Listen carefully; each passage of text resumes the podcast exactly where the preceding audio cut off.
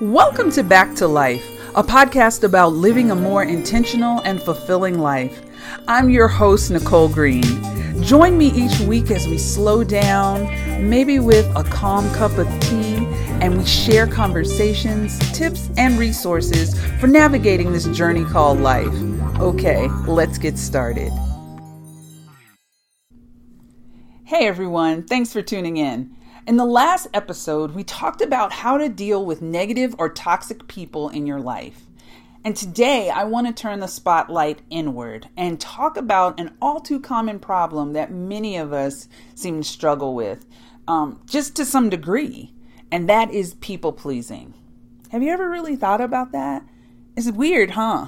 You know, it's it's a big topic. So I want to break it down for you into three key parts looking at what it is really and how to spot it in yourself and others, as well as what to do about it. Sounds good? Okay, let's do this. So, what is people pleasing and why do we do it? So, the best way to describe this is people pleasers are motivated by a strong desire for approval and external validation. Basically, they are very insecure, especially in their relationships. And you know what? This insecurity makes them so consumed with what other people's think about what other people think about them and their expectations and that makes them like not have the word no in their vocabulary and when they're presented with something they genuinely don't want to do or like they'll do it anyway because they don't want the other person to dislike them or, you know, not be in their good graces. Many of us tend to confuse people pleasing with kindness. And at first, you know, you think it appears to be coming from a place of genuine niceness or helpfulness. But ultimately, people pleasing is inauthentic at best, and at its worst, this behavior can just be highly destructive and toxic. There is a French proverb that says, The art of pleasing is the art of deceiving. And you know what? I completely agree. And here's why people pleasing is like wearing a mask or smiling while you lie. It's so not honoring your true feelings if you're going to say yes to everything and everyone simply out of a need to be liked or a fear of rocking the boat because it would cause some kind of discomfort for you. You know what? Sit in it. It's okay to say no. So while people pleasers might think that they're just trying to be nice or helpful or friendly, what's actually going on is when they say yes without any boundaries or with little regard to their own true feelings, the reality of the situation and without thinking it through, which it often means that they wind up resenting the people that they say yes to. And they really just, from the beginning, just should have been honest about their feelings or their capabilities and just said no to the request. But honestly, that's easier said than done in some situations. Am I right? So I have to ask you is this really nice? Of course not. It's not nice to the people pleasers or the people that they're trying to please. Unfortunately, spotting this behavior isn't as easy as we might think often we don't realize, you know, that it's happening to us or our loved ones for a long time, if ever.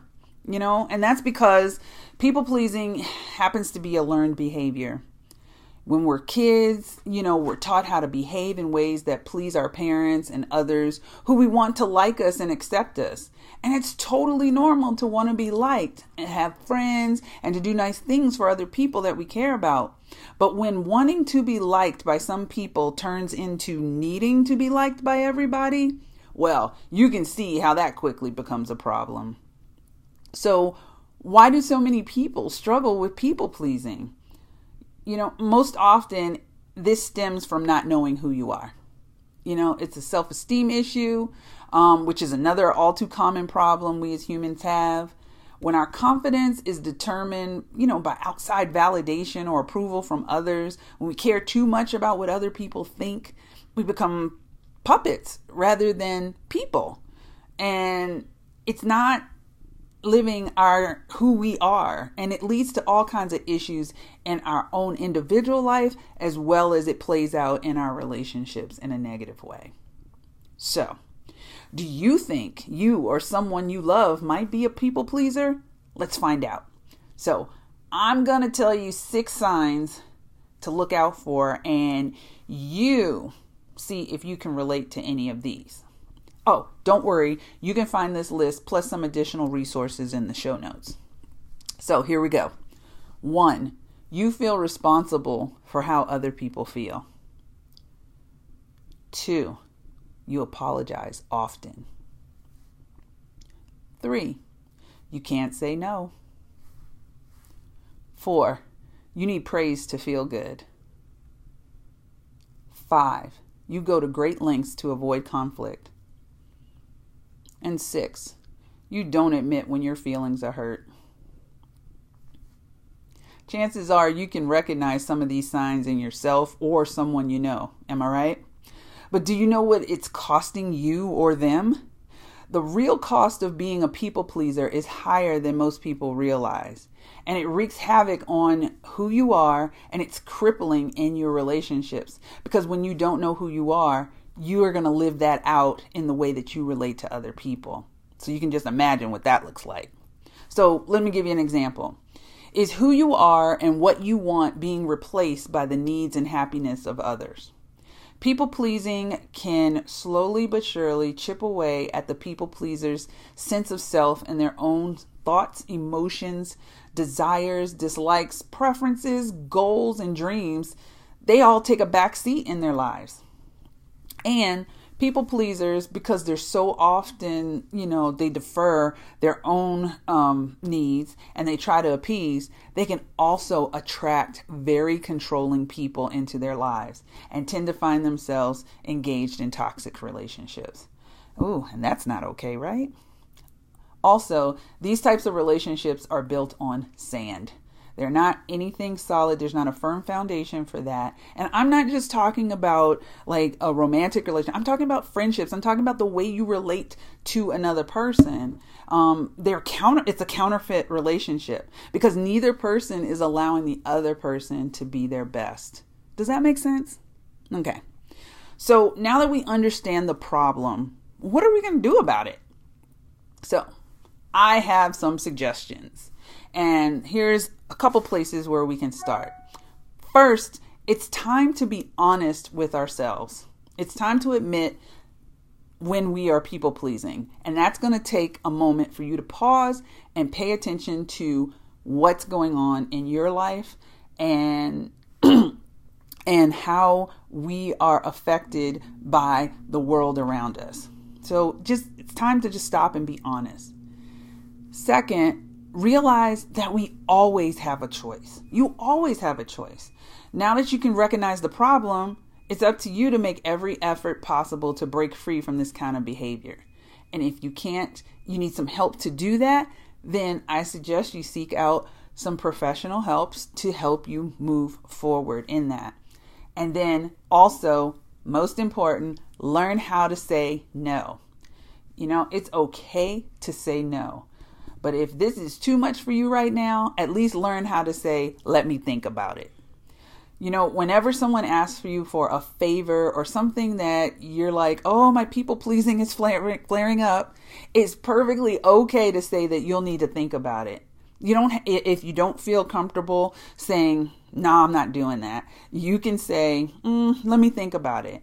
Because this gives you time and an opportunity to consider if you can or you should, or even if you want to, commit to saying yes or not. Make sense? Another thing, stop apologizing.